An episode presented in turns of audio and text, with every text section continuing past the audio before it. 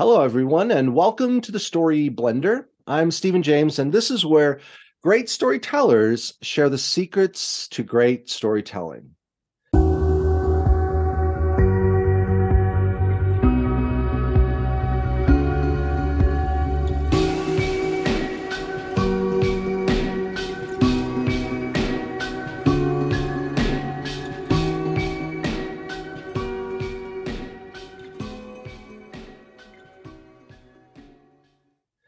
I'm always looking for unique angles and perspectives on the art of storytelling. I love how story intersects with both our thoughts and our emotions. You know, when we connect with a character in a, a story that we read or hear or watch, it kind of draws us deeply in as a person. And my guest today has a unique perspective on how our engagement with stories can actually connect us with our past.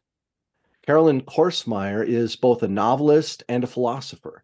She is especially interested in how the senses and emotions are engaged by works of art. Themes prominent in her three philosophy books, Things: In Touch with the Past, Savoring Disgust: The Foul and the Fair in Aesthetics, and Making Sense of Taste: Food and Philosophy.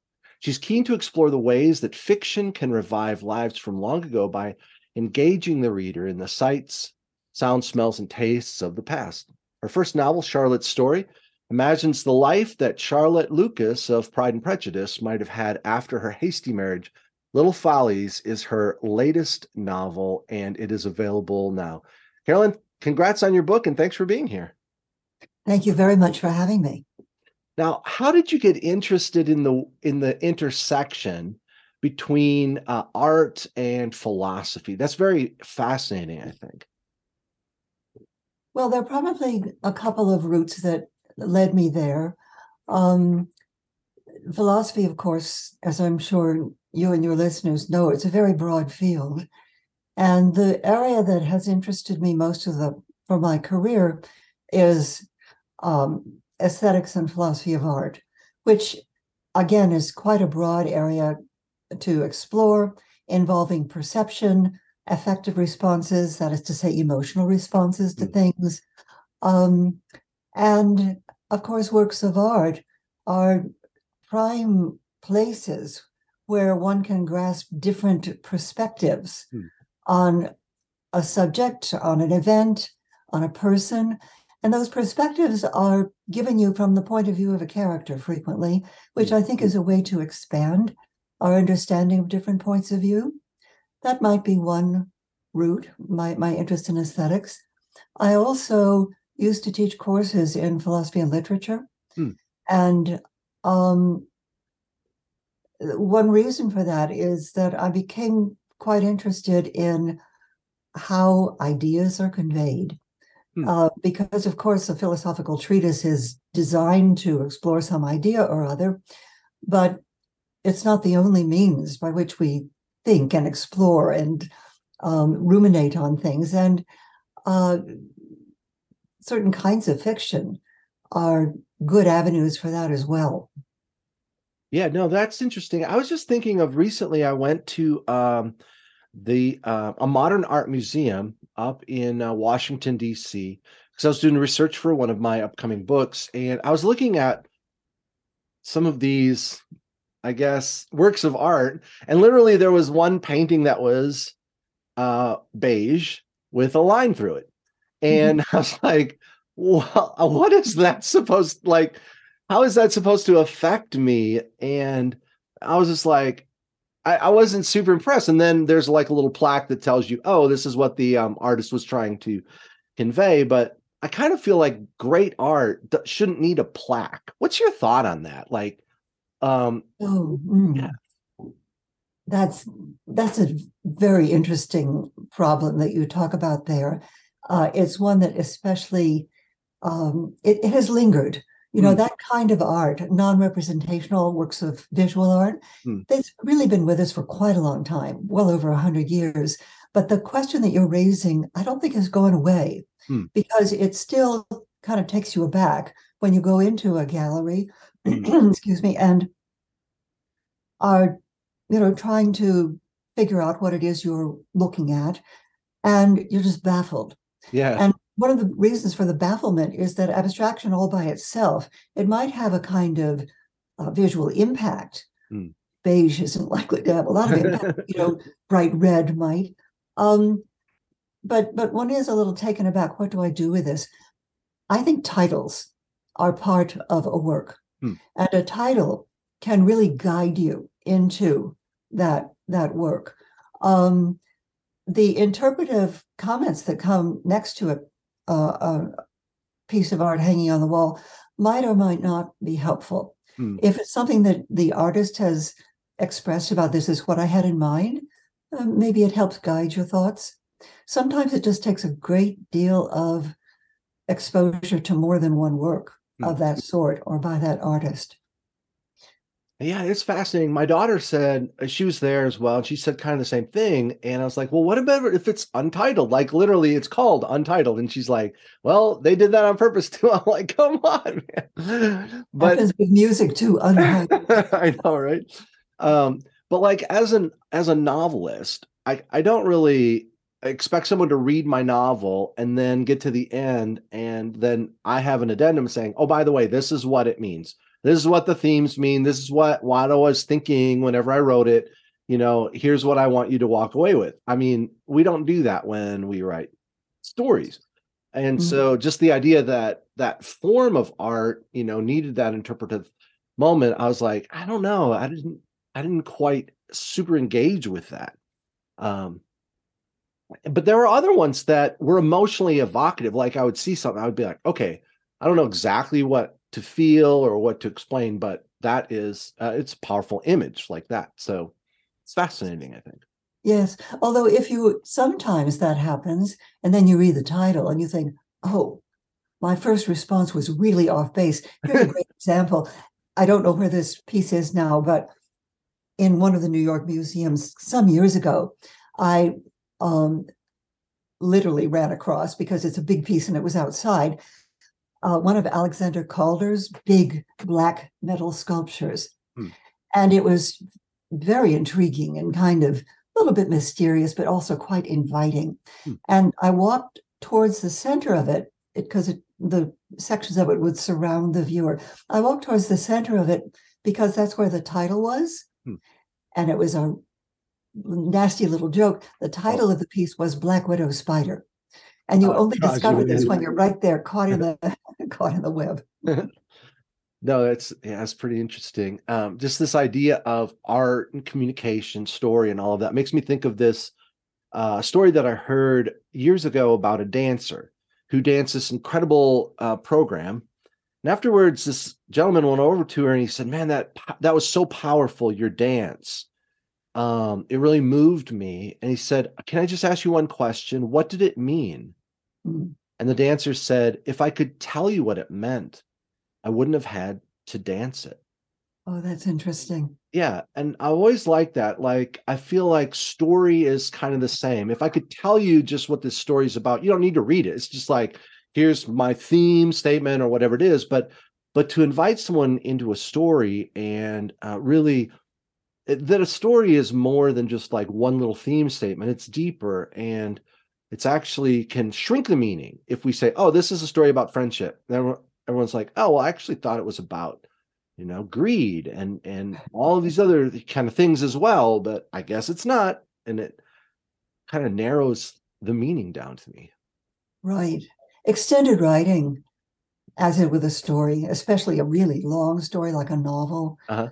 Um, it it's a very complex world you enter. Yeah. So things that flatten out with a, a theme name like friendship, yeah. that's a little, a little bit, it's more than abstract, it's a little dull. But to get yeah. into a story about it and you see the complexities of relationships, that's what brings it alive and makes it much more interesting and something worth pondering. I was thinking of a quote by Flannery O'Connor in her book Mystery and Manners where, okay, I might get a word or two wrong because I'm doing this from memory, but she said, "A story is a way to say something that can't be said any other way, and it takes every word in the story to say what the meaning is." If you can state the theme of a story, you can be certain it's not a very good one. certainly if the theme is supposed to be complete. So I always thought that was really fascinating, because like when I grew up with English class, and they're all about what's the theme, what's the theme, what's the theme. And Flannery O'Connor is saying, look, to know a story, you have to read the story.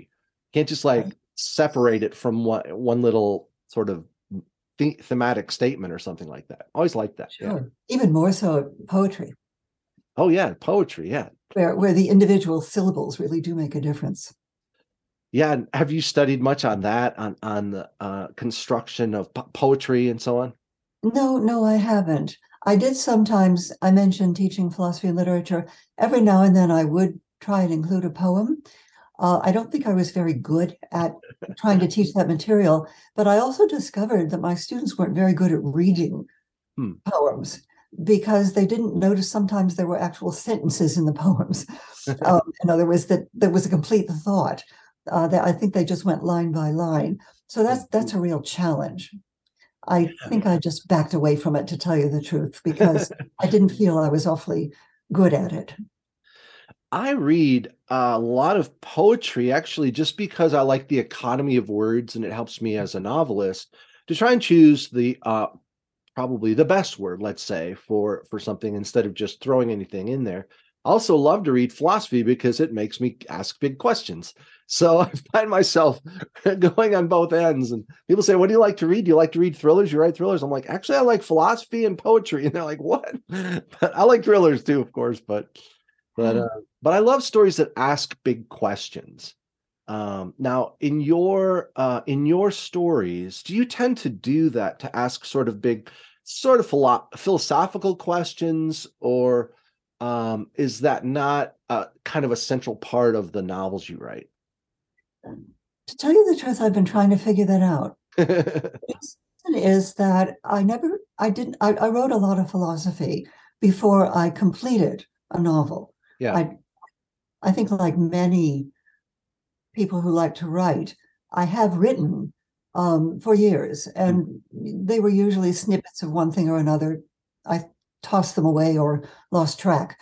Um, but it was, it's only when I actually completed a couple of novels that um, people would say to me, well, what's the connection with all the philosophy work you did? uh, Is there, is there, and they would see philosophical ideas that I hadn't noticed that kind of leaked in there, you know, without my intending them. Um, so uh, I think it's maybe a question of what are your main interests and the way you like to approach things that happen. Hmm. And if there's a philosophical issue, like an ethical question, those are the yeah. ones that frequently come up. Is this a right or a wrong or a potentially dangerous morally thing to do? That enters into the story because it's uh, kind of in your background screen. Hmm. But I, I have never set out to write a philosophical novel. Yeah. Um, uh, there are some of those, and some of them are quite good, but I that's not the route I took. I think there are different, you know, um, certainly different ways to approach a story. And, and some people do start with a theme or something they're trying to get across with people, and others explore a question, others moral dilemma. Um, when you were looking at the, the novels that you've written, what was kind of the impetus to get you moving into the direction of shaping a, shaping that story? Was it one of those types of areas, or was it just in being intrigued by this character particularly? Well, let's see. I've now completed three novels, and I'm working on a fourth. And I would say the entry to those stories, each story was different. Yeah. Um, you mentioned my first published novel, Charlotte's Story. That actually was kind of an experiment, because there have been a number of people who have written elaborations of Jane Austen stories, particularly Pride and Prejudice.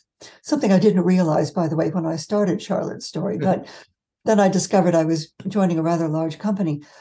But ever since I read Pride and Prejudice for the first time, as with many people in high school, I was a little resentful on Charlotte Lucas's behalf, because it seemed to me she was treated rather summarily, hmm. and that she probably had a lot more to say, if you can imagine a fictional character living behind the pages. And so several years ago, I began a first-person narrative in her voice, hmm.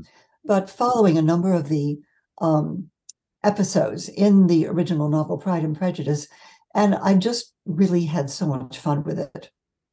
And it elaborated the relationship that she had with her very unlovely husband, William Collins, and I had to make him a more interesting character f- for that to be pursued.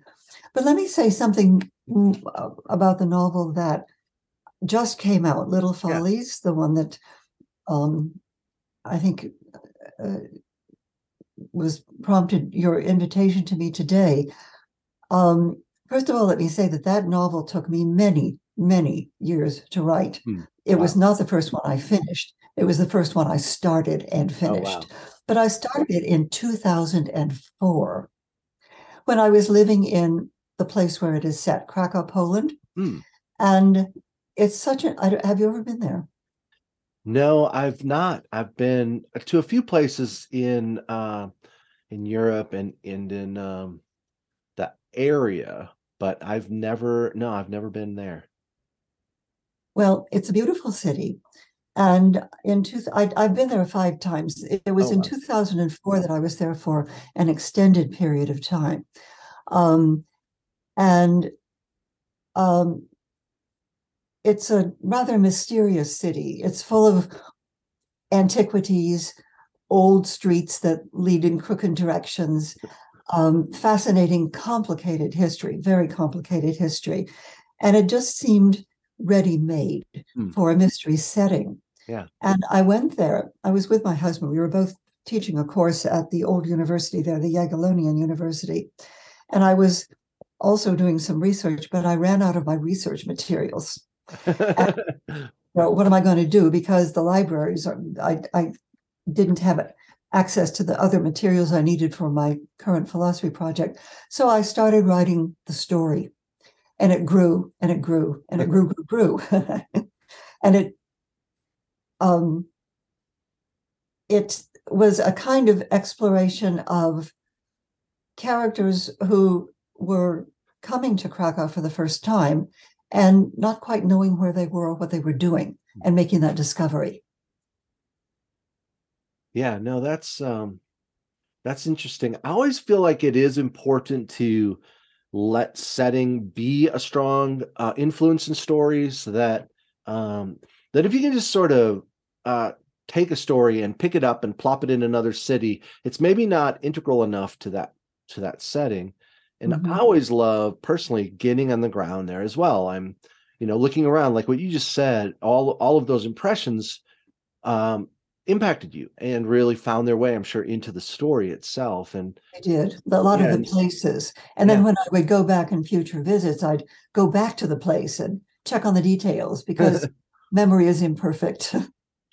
Yeah, no kidding. No, that's, that's good. And getting those uh, details right now, we, Uh, when I was introducing you, I was talking a little bit about this idea of the senses and philosophy and so on like that.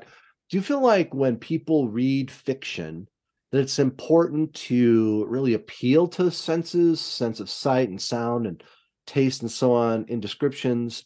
Or does that, do we sort of fill that in naturally whenever we read, you know, a story about a specific place? I think it's probably a combination of the two. I like to include them myself. I like to make it part of the description in a, star, a story, because I think it there are additional cues to the reader that bring a place alive or bring a person alive. People yeah. have smells too, and sometimes they're pleasant and sometimes they aren't. And it dep- It also, for example, the sense of smell um, in In Little Follies, there. Oh, I don't know how much of the story I should give away, but I'll say this: in Little in Little Follies, there is a uh, there are a couple of murders, and what with one of them, the man who is assigned to kill a woman and really doesn't want to do it, but he feels trapped by the situation and he must. As he gets close to her, he can smell her. He can, it's a damp, dark, foggy night. He can smell the wool of her coat and he can smell her hair. And as I was writing that scene, um, adding that sensuous detail, I thought made it quite vivid. And the same could be said of any of the senses, yeah. or for that matter, the sorts of emotions that tend to echo around certain kinds of sense experiences. Um, yeah, no, that's, that's interesting. I wanted to ask you a little bit about this idea of emotion and story. So this, this is what I was thinking of, like, people pay money to go to a theater or to buy a book in order to experience emotions that they avoid in real life. Fear, dread, despair, anything like this. So, and then they also will cry when we read a book or maybe engage with a story, a movie or something, even though we don't necessarily do that when we interact with tragedies in our own daily lives. So why would we do that? Why would we pay to experience what we avoid? And why would we cry over what's not real and not over what is? You just asked two of the central questions in philosophy of art. I'll give you some very quick remarks. I can't call them answers, okay, because those remain very perplexing issues. The thing about, you know, why do we have strong emotions to things that we know are, are not true? Mm. Shorthand, that's called the paradox of fiction. Mm. Um, because if you, if you, certain people who analyze emotions, this is just one train of thought or one way to analyze emotions, is to say, an emotion is an affective response that includes a belief about something that's happened. But of course, with a fiction, you don't believe it in the sense that this is really happening. And yet you are responding emotionally, maybe quite strongly, as you say, with tears. Um, I think what that shows is that we have emotions even without that belief, or what you would call existential belief, something that is really happening. Imagination is such a fluid and rich and um, flexible facility. Mm. We can make a world come alive yeah. in our minds. And when we read a good story, there it is. Now, the other thing, why do we deliberately become horrified and so forth? That was a subject, that one's known as the paradox of tragedy. And um, I think maybe the first person to talk about it was Aristotle, but I won't go back that far. That was a subject that I dealt with in one of the books you mentioned, Savoring Disgust: The Foul and the Fair in Aesthetics, because one of the emotions that is really the most disturbing and nasty that we tend to avoid is disgust. You know, you're not going to go sniffing through your garbage pail for fun. Uh, so what is the power of works of art that do arouse disgust, because a lot of them do. Mm. Think of horror fiction mm. and the incredible graphic visual displays that you see on movies, television, certain kinds of visual art, or for that matter, described in mm. fiction. Uh, the noir fiction is excels in that. Why do we find that interesting? I think there are a variety of answers. One of them is sheer curiosity. Mm. The other, I think, is testing your own limits. How far can I let myself, you know, descend into this world before I just can't stand it anymore? But I think that, as with tragedy, there's something that can be learned from confronting disgust mm. that is a little more profound than what I just said. It's, it's not just morbid curiosity, because often things that are really disgusting, they often involve mortality, mm. death, decay. Mm. And that is, that confronts all of us mm. with illness, with, you know, eventual demise.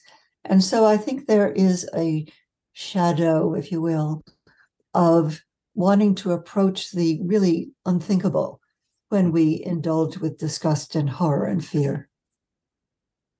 Well, let's pivot away from disgust to beauty. And um, so my question with beauty is, is there a way to prove that beauty exists? To prove it?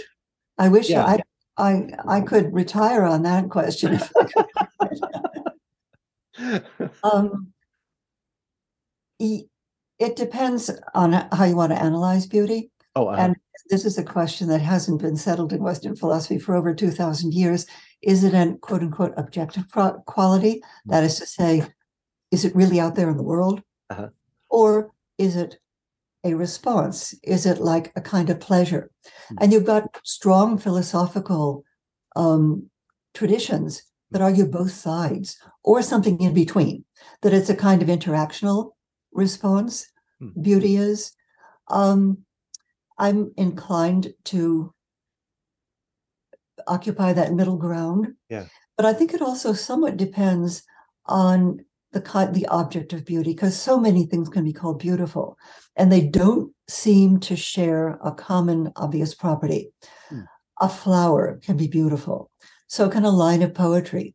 What does a flower share with a line of poetry? Mm. Well, they both make you feel a certain way. So that maybe is the common thread. To me, that's only a an, an entry to the question, why do they share yeah. that yeah. common effect? Um, and then there are grades of, of things that might be beautiful. There's the cute and the pretty, and then there's yeah. the profound and the difficult and the tragic that is still beautiful. Huh. I'm not answering your question because... No, I'm, it's very interesting, I think, you know, and and um, it was a question that I had to tackle with a book I wrote a few years ago uh, called Synapse, which dealt with um, basically a robot that was self-aware. And so... Oh.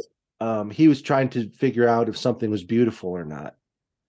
And uh, so from his perspective, I was trying to figure out, well, does beauty exist? And how do you know it? And how do you know if this is beautiful? And it's all very fascinating to try and look through the eyes of a robot uh, oh, to do that, but also just, you know, to explore on my own what what kind of what that has to do it. And, and related to story, are there, do you think, universal kind of aesthetics that draw people of different cultures, you know, around the world to stories? Um, so we were just touching on this idea of subjective or, or objective beauty. What about in stories? Are there certain kind of sort of universal, objective, tr- I don't know, truths, but anyway, aspects of story that you've found that appeal to people, different backgrounds and cultures and so on? I think there must be. Um, within, of course, um, allowing for different cultural styles mm-hmm. and different periods of taste. But I think there must be, or we wouldn't bother translating from other cultures. And there's, you know, that's one of the things that's a little frustrating about poetry, is the fact that if you don't know a language, you have to rely on a translation, um, which is in a way just a different work. A storyline is a little more um, amenable to being moved linguistically. But I've recently been reading um, Japanese folktales. Oh, yeah. They're not familiar to me. I'm more familiar with Grimm or that sort of thing, but they, they're, they're quite interesting. And Um, certainly novels from across the globe, um, tales, legends, and then there are common themes, themes mm. of self-sacrifice or romance. And what counts as romance in one culture is not necessarily the same as another, but still there's that kind of tug of yeah. yearning and wanting something that maybe you reach and maybe you don't. So I think there are some commonalities, at least. Yeah. Universal is maybe a little strong, but but we are made the same way, all of yeah. us, with certain tendencies to fail and succeed, and love and hate, and be aggrieved. And yes, so I, I think the answer to the question is yes. Yeah, I do. I think so. From what I've read of different stories from around the world, and just as I've traveled and listened to people's stories, we we tend to have very common things like you just mentioned, you know, um, grief or love, or, you know, the desire for freedom or for mm-hmm. happiness, for peace or for meaning, or, you know, for uh, transcendence or whatever it is. All of these kind of things. It's not like just one culture has all of those quests or something, but they are you know, throughout the world. Yeah. And I think that's, uh, I love how you brought it out, you know, like just to say, well, that's why we translate stories from one to another. I'm like, yeah, well, that totally makes sense. That's good. Yes. And, you know, if you read a story from a culture that's very different from your own, yeah. um, maybe an older tale of, of feudal times, hmm. and you think, well, why is anybody putting up with this lord and master? But you read enough of it and you become attuned to values of loyalty and fealty that are less common now. But I think it expands your own emotional register and your own capacities for sympathy. Does that emotional engagement that we have in stories and expanding that, does that actually help us? One of the thoughts that you had explored some was the idea that um, that stories can help us to re-experience kind of past moments. And how do how do emotions and stories bridge us to who we were and to who we currently are? Hmm. Well, sometimes I think you can read a passage that really echoes mm-hmm. with something from your own past. And it could be something that bothered you mm. or that more than bothered you, that almost tortured you for a while that you didn't quite understand. That kind of thing can make you feel very alone. Mm. Um, undergoing a, a, a, an awful illness, for example, can make you feel very lonely. I'm I mean, you, you know you're not the only person in the world, but you feel terribly isolated. And I think when you come upon a story that captures that moment, it illuminates it hmm. for you because it's put in somebody else's words. You didn't have to come up with it yourself, but you recognize it, you know? Yeah. Um, I think some of the emotional arousal from stories is recognition. Hmm. Not all of it. Some of it is when you're terribly surprised, this is fresh and new. It's there's a lot of scope there for different kinds of emotional responses. But sometimes I think you say, yes, that's right. That's the way it was. And now I get it better.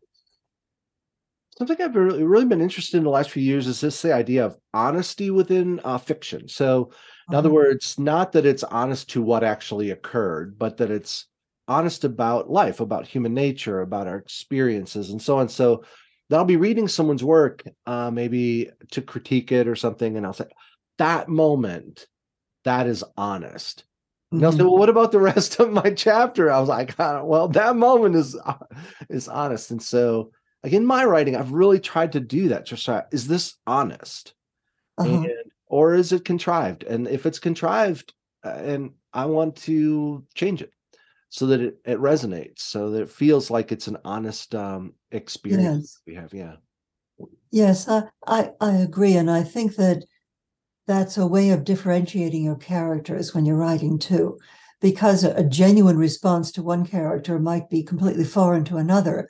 But if the character is fully developed, it makes sense, or it sounds, I'm trying not to repeat your term honest, but no. I know what you mean. Yeah. It's like a genuine um personality there. Now, in your latest book, Little Follies, um, it's a it has mystery aspects, as you mentioned when you were going through these streets and you were thinking of it. Where uh, for you, where did you engage with the sort of the mystery or intrigue of it? In other words, did you begin by knowing the answer of who done it or who did it, or was that something you discovered as you were working on this uh, and this story? Both. Actually, one of the first things I wrote was the last page of the novel. I should say the last page is probably the only thing that remained the same throughout the eighteen years or so between first words and contract. But um, I, I don't know. I just sort of saw the end because these people were leaving uh, Krakow at the end of the story. But um, I did want to make it a mystery that fit the region. And this led me to make one of the um, crimes in the story a theft. I invented a museum, a, a complicated historical slash art museum, that, and that's completely fictional. I made it up. But I also thought I made up a painting to go into it. Uh-huh. Uh, let me give you a little background here, because it's it's a story that nearly nearly did me in. I, I almost had to abandon the whole novel, but um, I wanted to. I won't give it go into too much of the background because it's kind of complicated. But um, I wanted there to be a theft from this museum of a recently authenticated painting by Leonardo da Vinci. Okay, okay. And part of that inspiration was one of the famous paintings of Krakow as Leonardo's Lady with an Ermine, hmm. which itself, when it was um, authenticated some years ago, it has a provenance that's a little interrupted. Anything that old usually does. People were doubtful it really was by Leonardo, but then it was authenticated, and it is a just a beautiful painting. And um, uh, and so I wanted, I, I modeled my fictional painting kind of on that one, but. Hmm. Some years ago, and I wish I could remember just when it was, buried here in my study, there are newspaper clippings, but I, I can't find them. There was a picture that was exhibited across the United States, and it happened to come to Buffalo, where I live. I went to see it. And the question is, is this Leonardo da Vinci? And the subject of the painting is Salvator Mundi. It's a motif of a lot of Renaissance art. Salvator Mundi means savior of the world. And it's a frontal view of Christ with holding a globe, not a not a globe like a map, but an orb in one hand, and raising his hand in blessing with the other. Hmm. And this picture that was doing the rounds in the United States was that was a Salvator Mundi. Was it by Leonardo? There was controversy. One book said yes. I think most people said no. But I used that as the model for my fictional picture in Little Follies. Yeah. And a lot of the story was wound up with this savior of the world. Well, you might remember in two thousand seventeen, a real Salvator Mundi was authenticated as the work of Leonardo da Vinci. Aha. Sold at Christie's for four hundred fifty million dollars. What? Yeah. And I thought, what? How could that happen? What has happened to my story? Um, it's a fascinating uh, story about the, the one that might or may not be real. Yeah. There's actually been a whole book written about it by Ben Lewis called The Last Leonardo, which is a really terrific book. But when I discovered that um, my fictional picture had a real world, world counterpart, I thought, well, what am I going to do? My mystery has fallen to bits. Have I lost the plot? I thought about changing the plot. I didn't want to because it was kind of bound up with one of the um, thieves. Um, do I publish it this way and just hope nobody noticed four hundred fifty million dollars being spent on another picture? Uh, or I thought, do I abandon the book? And in the end, I just confessed in the preface that as it happened, there was this coincidence.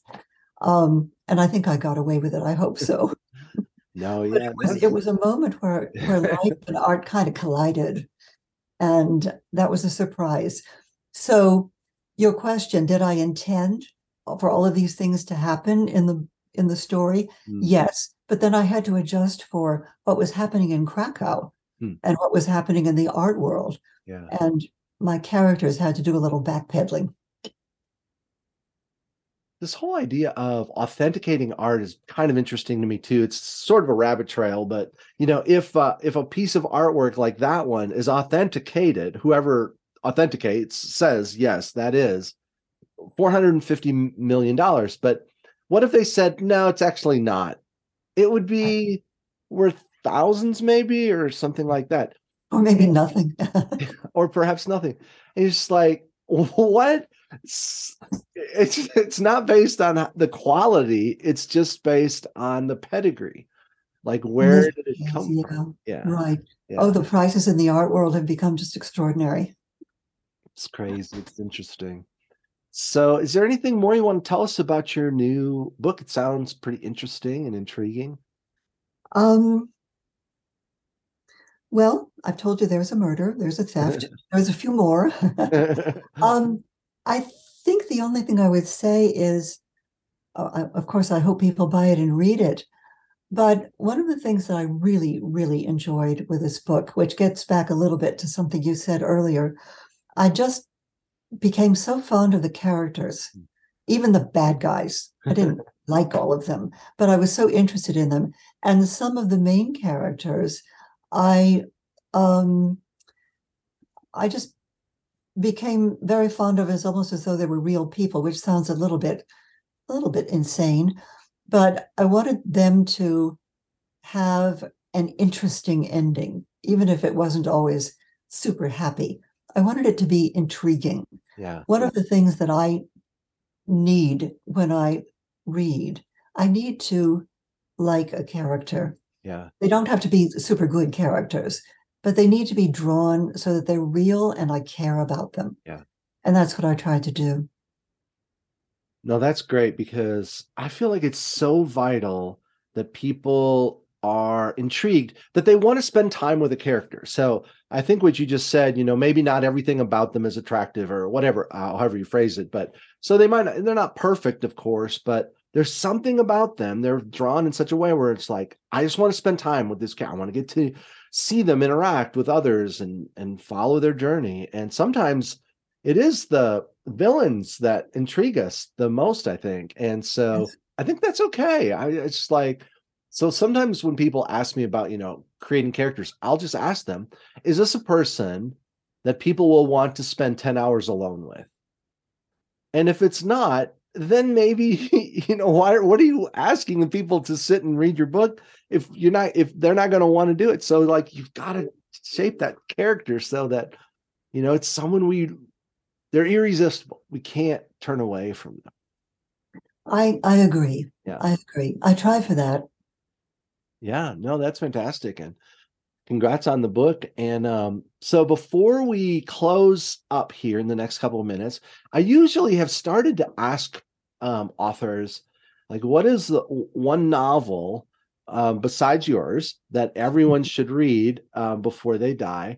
And and that would be fantastic to hear from you. But I also have to ask, what is one book of philosophy that everyone should read before they die? So that's interesting. So anyway, if you have a novel suggestion, that would be great. But I just thought I'd throw the philosophy book question at you too.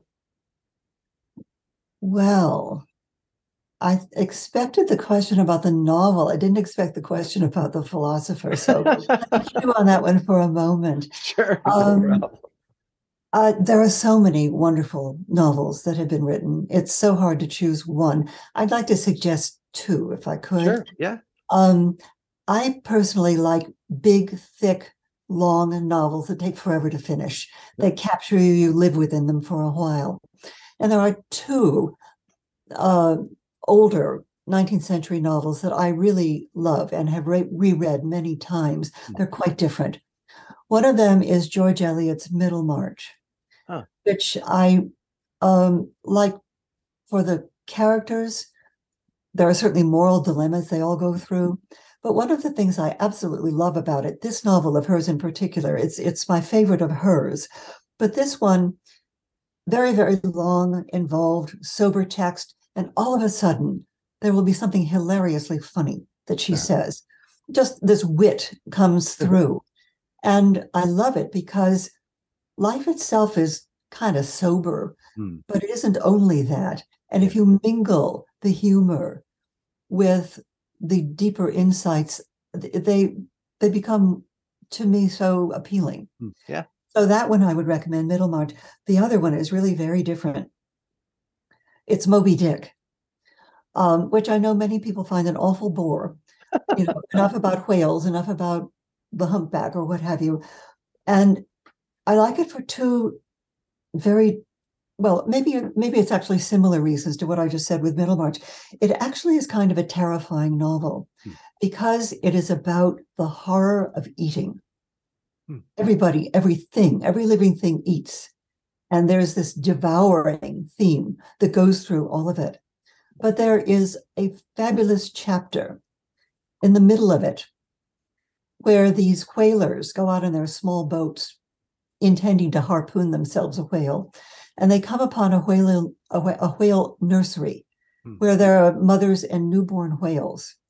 and the mood just lifts, and they put away their harpoons, and they reach out and they touch the baby whales. It's just, just a splendidly beautiful scene.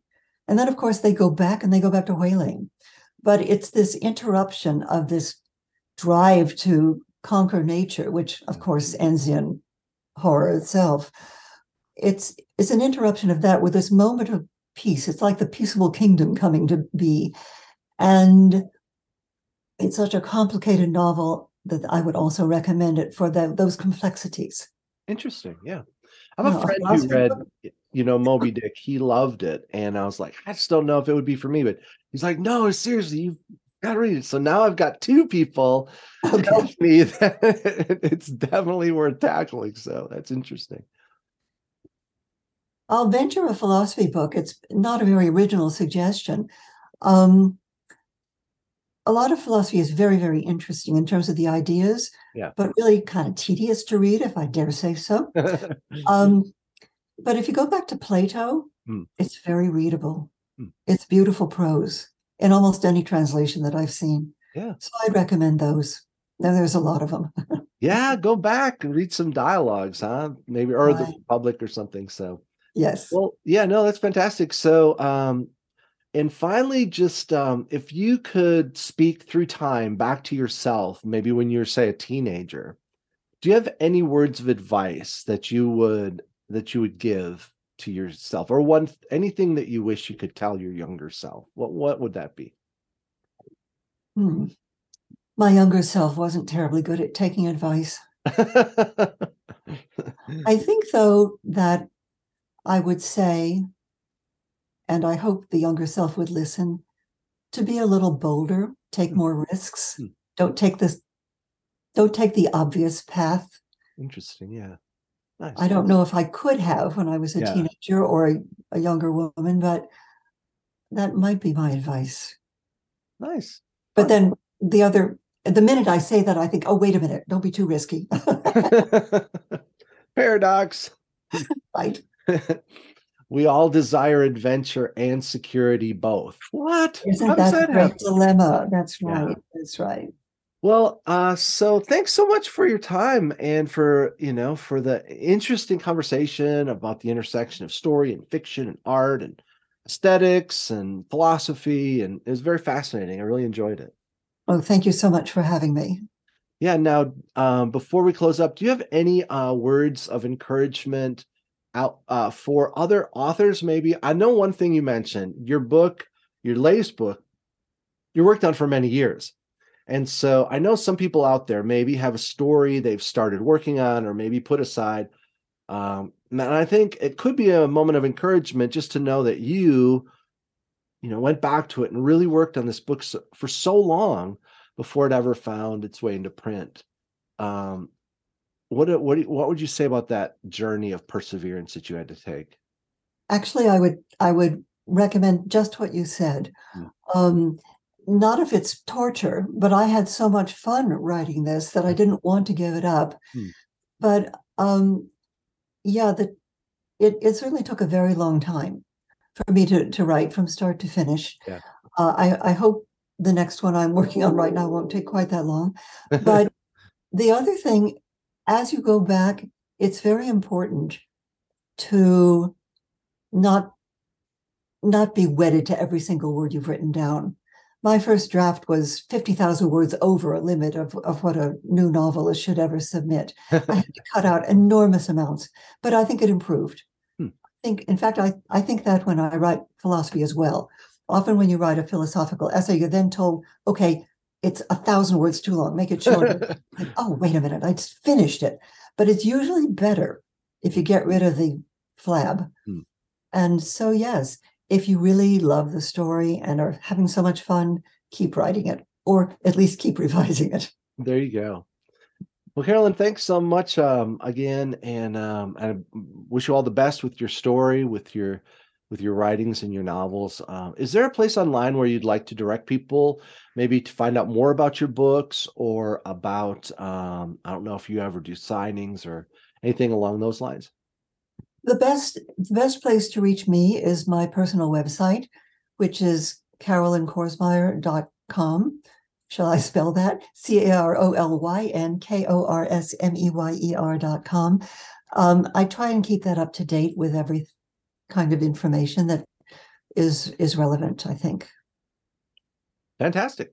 And thank you to all of you who are listening. Uh, for more information about our guests and to check out our other interviews, you can always search for us wherever you listen to your podcasts or click to the story blender dot com. And don't forget to like us and subscribe to receive our weekly podcasts.